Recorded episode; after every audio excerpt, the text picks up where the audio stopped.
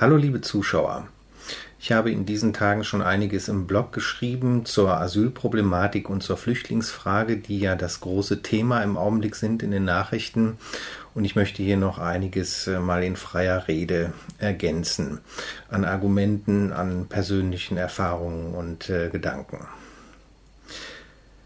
Ja, also ich glaube, ähm, die Politiker und auch viele Menschen draußen im Land ähm, haben einige Illusionen, äh, was die Zukunft äh, in dieser Hinsicht betrifft.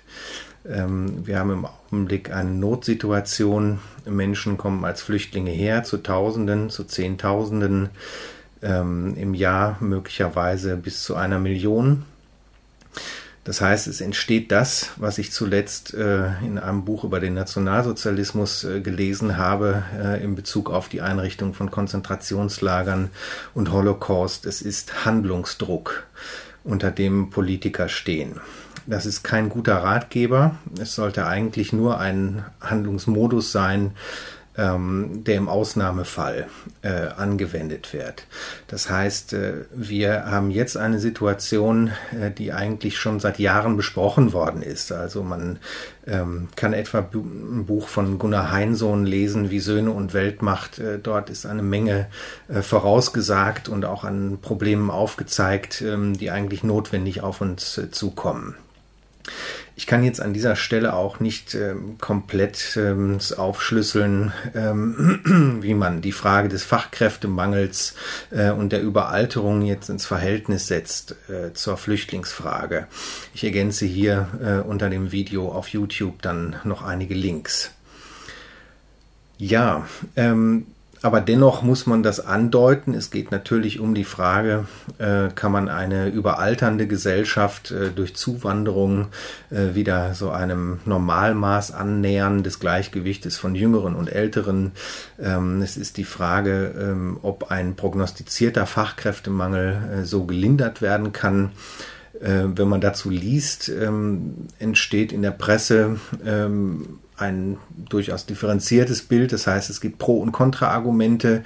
Ähm, Experten wie Gerd Bosbach oder ähm, ein Herr Brenke, äh, die dann äh, das komplette Gegenteil ähm, aussagen. Also die Bevölkerung kann eigentlich nur ratlos sein. Es gibt dann so individuelle Erfahrungswerte, wo Menschen sagen, ich habe mich jetzt seit Jahren beworben äh, und wir sehen die Arbeitslosenzahlen. Das ist eigentlich auch schon so ein Punkt. Also äh, warum haben wir Millionen von Arbeitslosen und es wird dann behauptet, wir brauchen aber unbedingt Zuwanderer, um bestimmte Arbeitsstellen zu besetzen.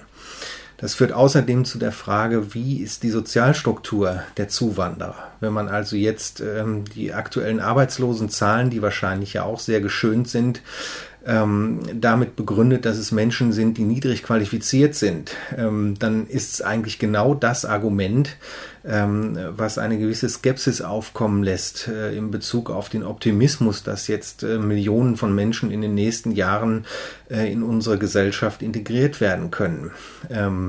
Wenn man sich dort die Angaben anschaut, wird man da nicht optimistisch, sondern man stellt fest, die Sozialstruktur ist eher schwach ausgeprägt. Frau Nahles hat dann gesagt, der syrische Ingenieur oder Arzt sei nicht der Regelfall. Das ist wohl wahr. Wenn man sich die Angaben anschaut, sieht man zum Beispiel, in Syrien soll es etwa zwanzig Prozent Analphabeten geben. Das ist möglicherweise auch noch vorsichtig geschrieben. geschätzt. Das heißt, man hat bei diesen Zuwanderern, die im Augenblick sehr stark vertreten sind, schon mal doppelt so viele Menschen, die nicht lesen und schreiben können. Das sind in Deutschland ungefähr zehn Prozent und für Syrien wird das so mit zwanzig Prozent angegeben. Das ist mal ein Beispiel, wo man eine Illusion sehen kann im allgemeinen politischen Diskurs. Man muss an dieser Stelle ja eigentlich auch immer noch die persönliche Anmerkung machen, man ist kein Fremdenfeind.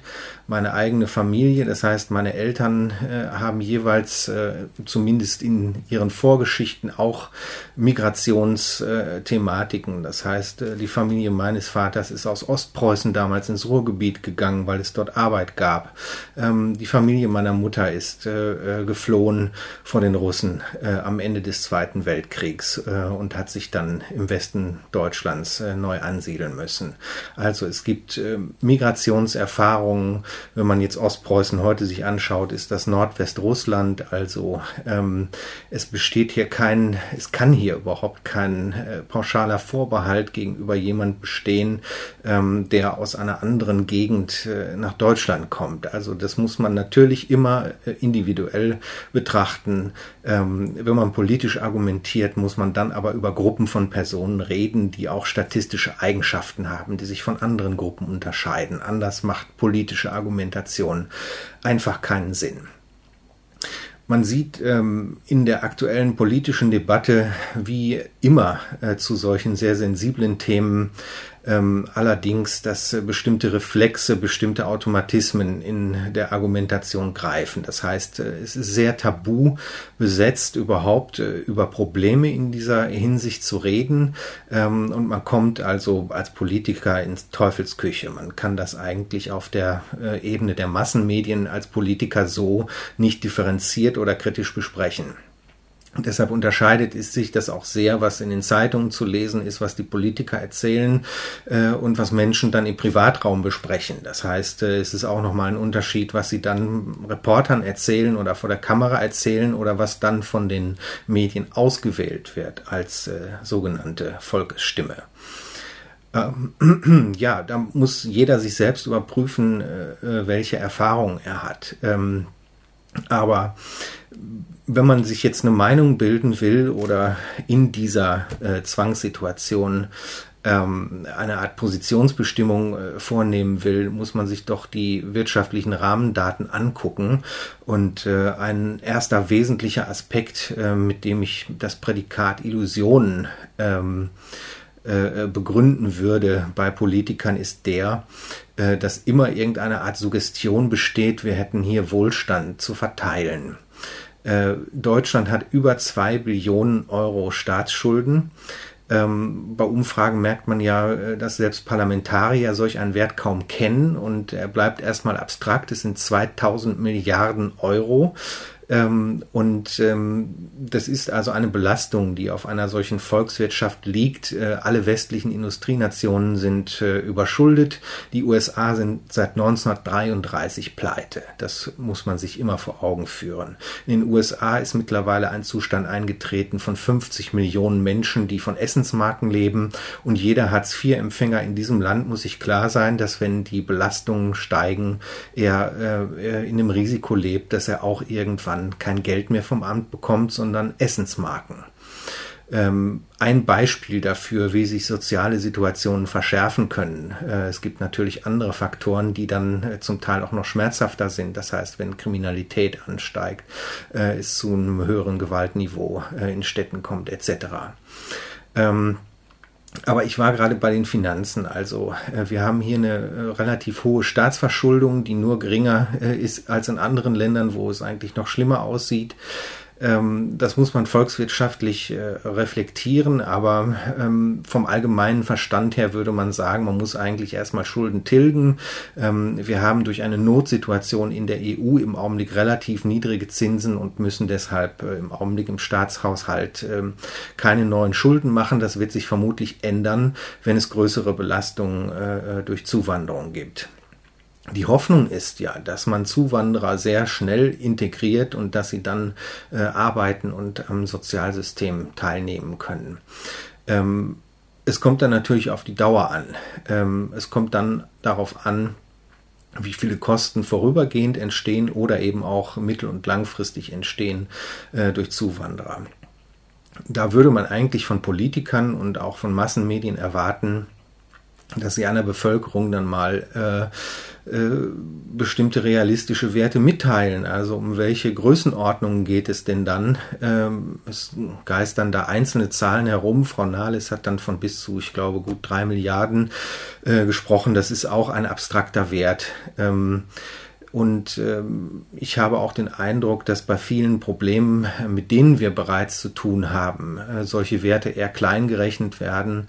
Ähm, und es kommt eben äh, nicht nur auf einen Migrationsstatus an, sondern auch der äh, Integrationserfolg von verschiedenen Herkünften ist nun mal sehr, sehr unterschiedlich. Es werden immer wieder die Vietnamesen erwähnt, äh, die sich besonders gut integrieren, leistungsbereit sind. Äh, und es gibt andere äh, Zuwanderer, Gruppen, vor allen Dingen aus dem arabischen Raum, ähm, äh, aus der Türkei, äh, die ein schwaches Bildungsniveau im Durchschnitt haben, im Einzelfall natürlich nicht, ähm, und die dann eine Menge Arbeit nach sich ziehen, die also sehr viel Förderung brauchen, es aber dann doch nicht schaffen. Äh, es gibt sehr deprimierende Erfahrungen, die man eher im persönlichen Bereich äh, hört, äh, wo die Integration der äh, Zuwanderer der ersten Generation besser äh, war als die äh, in der zweiten und dritten Generation. Also selbst dann, wenn sie in einen Beruf kommen, ähm, sind die Erfahrungen ähm, leider schlechter äh, zum Teil, je länger die Menschen hier leben und schon unter Deutschen mindestens teilweise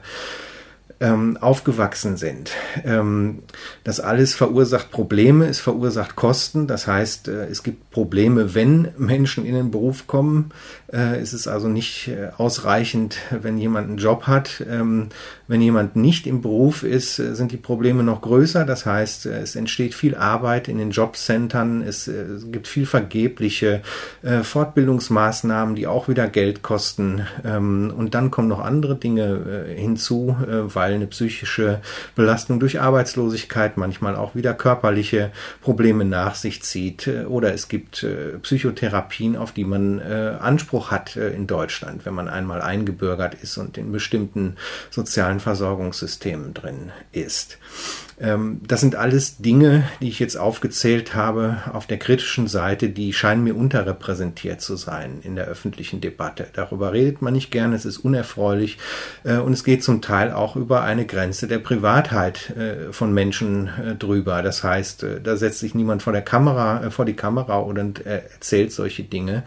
Und man hat kein Recht als Journalist in, in private Verhältnisse einzudringen. Dennoch ist das zumindest statistisch dann auch nachzuweisen, zu beschreiben, um welche Größenordnung es da ungefähr geht. Da muss man noch fragen, ob die Statistiken wirklich realistisch sind. Ja, das sind Beispiele dafür. Also man kann sich fragen, ähm, wie viele sind es denn, äh, die jetzt äh, hinzukommen, äh, die dann nicht in Lohn und Brot kommen. Äh, bei den Bürgerkriegsflüchtlingen äh, ist natürlich ein wesentlicher äh, Aspekt auch die Kriegserfahrung. Das heißt, äh, äh, ich verlinke das hier auch. Äh, es gibt keinen Bericht, der sich um das Thema kümmert, der das nicht bemerkt, dass ein hoher Prozentsatz äh, der äh, Flüchtlinge etwa aus Syrien Kriegserfahrungen haben, teilweise Kinder mit Kriegserfahrungen.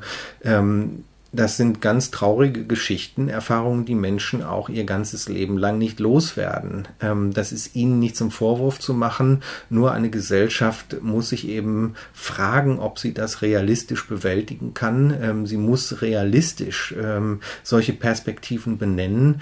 Ähm, solche Menschen sind nicht äh, unbedingt einsatzfähig, sondern äh, sie sind belastet, sie brauchen eigentlich erstmal Hilfe. Es ist möglich, dass sie durch ihre äh, psychische Beschäftigung Schädigung nie äh, wieder in einen Arbeitsmarkt integrierbar sind. Ähm, und das ist jetzt keine kalte Rede äh, über Menschen im Sinne von Menschenmaterial, äh, Human Resources oder äh, wie das da in der Geschäftswelt genannt wird, ähm, sondern es ist hier eine ganz menschliche Frage, äh, ob das, was hier verkündet wird, aufrichtig ist. Also kann man diese Versprechen einlösen oder sind sie Illusionen äh, und ziehen sie Schwierigkeiten nach sich, die dann andere auszubaden haben, als die, die jetzt die netten Reden schwingen. Ja, das heißt, die Politiker ähm, wollen diese hoffnungsvolle Perspektive aufzeigen. Am Ende sind es ähm, Mitarbeiter in der Arbeitslosenbetreuung, in der äh, Therapie, ähm, die mit diesen Problemen zu tun haben. Auch die haben natürlich zum Teil äh, Schweigegebote, ähm, äh, die vernünftig sind. Ähm, auch da kommen aber die Probleme entsprechend dann nur langsam oder gar nicht an die Öffentlichkeit. Es kommt auch noch hinzu, dass eben es ganze Industrien gibt, die jetzt eben Flüchtlinge versorgen oder die auch später Therapien durchführen. Das heißt, kein Psychotherapeut, der traumatisierte Bürgerkriegsflüchtlinge behandelt hat, irgendein Interesse der Gesellschaft, das Problem mitzuteilen, denn er verdient ja daran. Also das wird nur im Einzelfall geschehen. So, das ist jetzt äh, eine ganze Gemengelage äh, von Problemen, von Widersprüchen und von, von Mechanismen, aber die man objektiv benennen kann. Das heißt, äh, Probleme werden längere Zeit nicht öffentlich, obwohl sie vorhanden sind. Ähm, und äh, es gibt eben falsche Prognosen äh, für die Zukunft. Ähm, ja, also es geht um die finanzielle Frage. Es geht darum, ob es finanzierbar ist, was man sich da vorstellt. Es geht darum, ob es ein realistisches Bild ist dessen, wie sich das Leben von Flüchtlingen hier gestalten wird, wenn sie denn da bleiben. Und es geht um Erfahrungswerte, wo ich mal ganz vorsichtig sage, das, was man im eigenen Leben erfährt, widerspricht doch sehr oft dem, was man in Medien vorfindet. Ich habe gerade schon realistische Gründe genannt, aber sie sind nicht alle unbedingte Gründe, warum das so sein muss, sondern es gibt ein politisches Agenda-Setting. Und da deute ich auch nur mal an, die Debatte im Internet ähm, ist eher eine, die auch auf Zusammenhänge hinweist, die in die längere historische äh, Entwicklung gehen. Das heißt, wir müssen uns schon fragen, ob eine Ideologie, die vielleicht am Ende scheitert, das heißt, wir kommen in immer stärkere wirtschaftliche Probleme und wir haben eine Gesellschaft, die in immer mehr Einzelgruppen äh, zerfällt, äh, die sehr unterschiedliche Wohlstandsniveaus haben und äh, kulturelle Hintergründe. Äh, es ist die Frage dann, ob ein solcher Zustand äh, die Idylle ist, des Multikulturalismus, eine Utopie einer Weltgesellschaft äh, von toleranten Menschen, äh, die zusammenleben, äh, oder ob das das Resultat äh, einer Politik ist, äh, die dann nicht im Interesse äh, der einzelnen Länder, Gemeinschaften von äh, Menschen der, der gleichen Nationalität sind, äh, sondern mit denen man mit Absicht äh, Probleme schürt, äh, den Druck erhöht, äh, auch die ökonomischen äh, Probleme erhöht und dadurch äh, zum Teil auch Machtausübung begünstigt. Das heißt, äh, wir werden äh, etwa in Schulden gestürzt. Das ist Abhängigkeit letztendlich auch von privaten Banken. Äh, dieses System ist in den U S A äh, durch die intransparente Zentralbank äh, perfektioniert. Äh, das versucht man gerade in der E U ja durch eine äh, europäische Zentralbank umzusetzen. Das muss man jetzt an anderer Stelle besprechen. Die Kräfte, die dahinter stehen, äh, sind Privatleute. Sie sind sehr mächtig. Äh, sie betreiben diese Politik schon äh, seit mehr als hundert Jahren, äh, wahrscheinlich sogar erheblich länger. Äh, das ist ein Weltprozess, den die begleiten, äh, und man muss sich immer ganz äh, streng fragen, äh, ob dort nicht allein die Interessen weniger vertreten werden. Vielleicht merke ich zum Schluss äh, dazu auch noch bezogen auf die Ausgangsfrage an. Äh, ich habe den Eindruck, dass äh, der öffentliche Diskurs, da wo die sogenannten seriösen Medien äh, tätig sind, ähm, eine andere soziale Erfahrung wiedergegeben wird. Das heißt, äh, bisher und noch bis heute ähm, sind äh, migrantisch geprägte Milieus ähm, nicht an der Universität, nicht in den Medien vertreten. Wir sehen das äh, sicherlich in den Massenmedien an der einen oder anderen Stelle, dass einzelne Personen äh, vordringen mit einem sogenannten Migrationshintergrund. Ähm, an der Uni ist das immer noch nicht der Fall. Also ich bin selber in Geisteswissenschaften tätig gewesen, wenn man in Bochum, äh, wo ich bis vor kurzem gewohnt habe, äh, eine Tagung besucht. Äh, in Kulturwissenschaften sieht man dort eigentlich keinen Menschen, der äußerlich äh, einen Migrationshintergrund erkennen lässt. Ähm, wenn man dann über den Campus geht äh, und in die Unibibliothek hinein, äh, sieht man dort, ich würde subjektiv sagen, eigentlich sogar mehrheitlich äh, Menschen, äh, die aus dem arabischen Raum kommen äh, oder aus anderen Ländern. Ähm, ja, äh, insofern äh, existieren auch dort Flausen, Illusionen. Es sind Menschen, die die Realitäten gar nicht kennen, von denen sie reden. Das heißt, Kulturwissenschaften, Geisteswissenschaften beleuchten äh, diese Fragen des Multikulturalismus bereits, aber die dort äh, Tätigen haben diese Erfahrung äh, im Konkreten äh, eigentlich nur sehr eingeschränkt. Ähm, Auf der allgemeinen politischen Ebene äh, würde ich das auch sagen. Das heißt, ähm, auch da geht es nochmal um äh, bestimmte soziale Besonderheiten. In der S P D gibt es äh, schon mehr migrantische äh, Politiker. Ähm, die C D U ist sicherlich aufgrund des Wohlstandsniveaus der Sozialstruktur eher eine Partei, in der das weniger äh, vorhanden ist.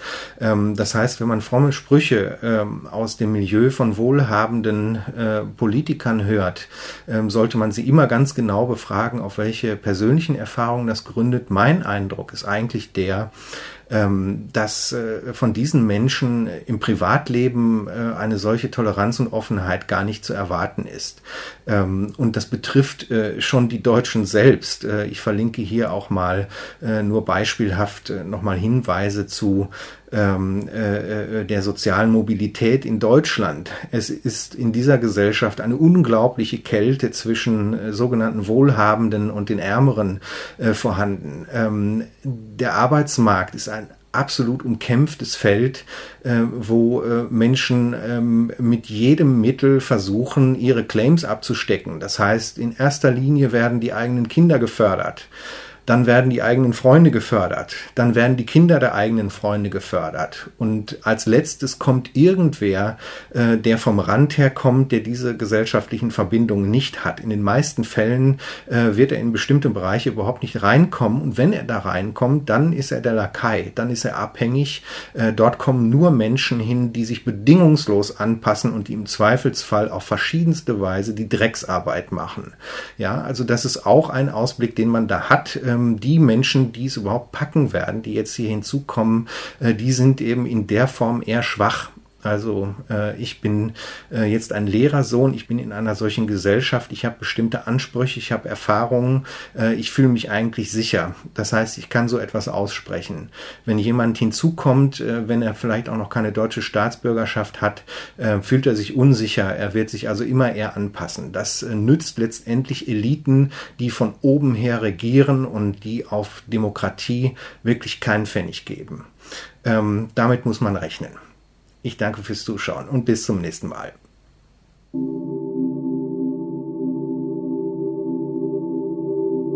Mehr zu diesen und anderen Themen auf w w w punkt filmdenken punkt de.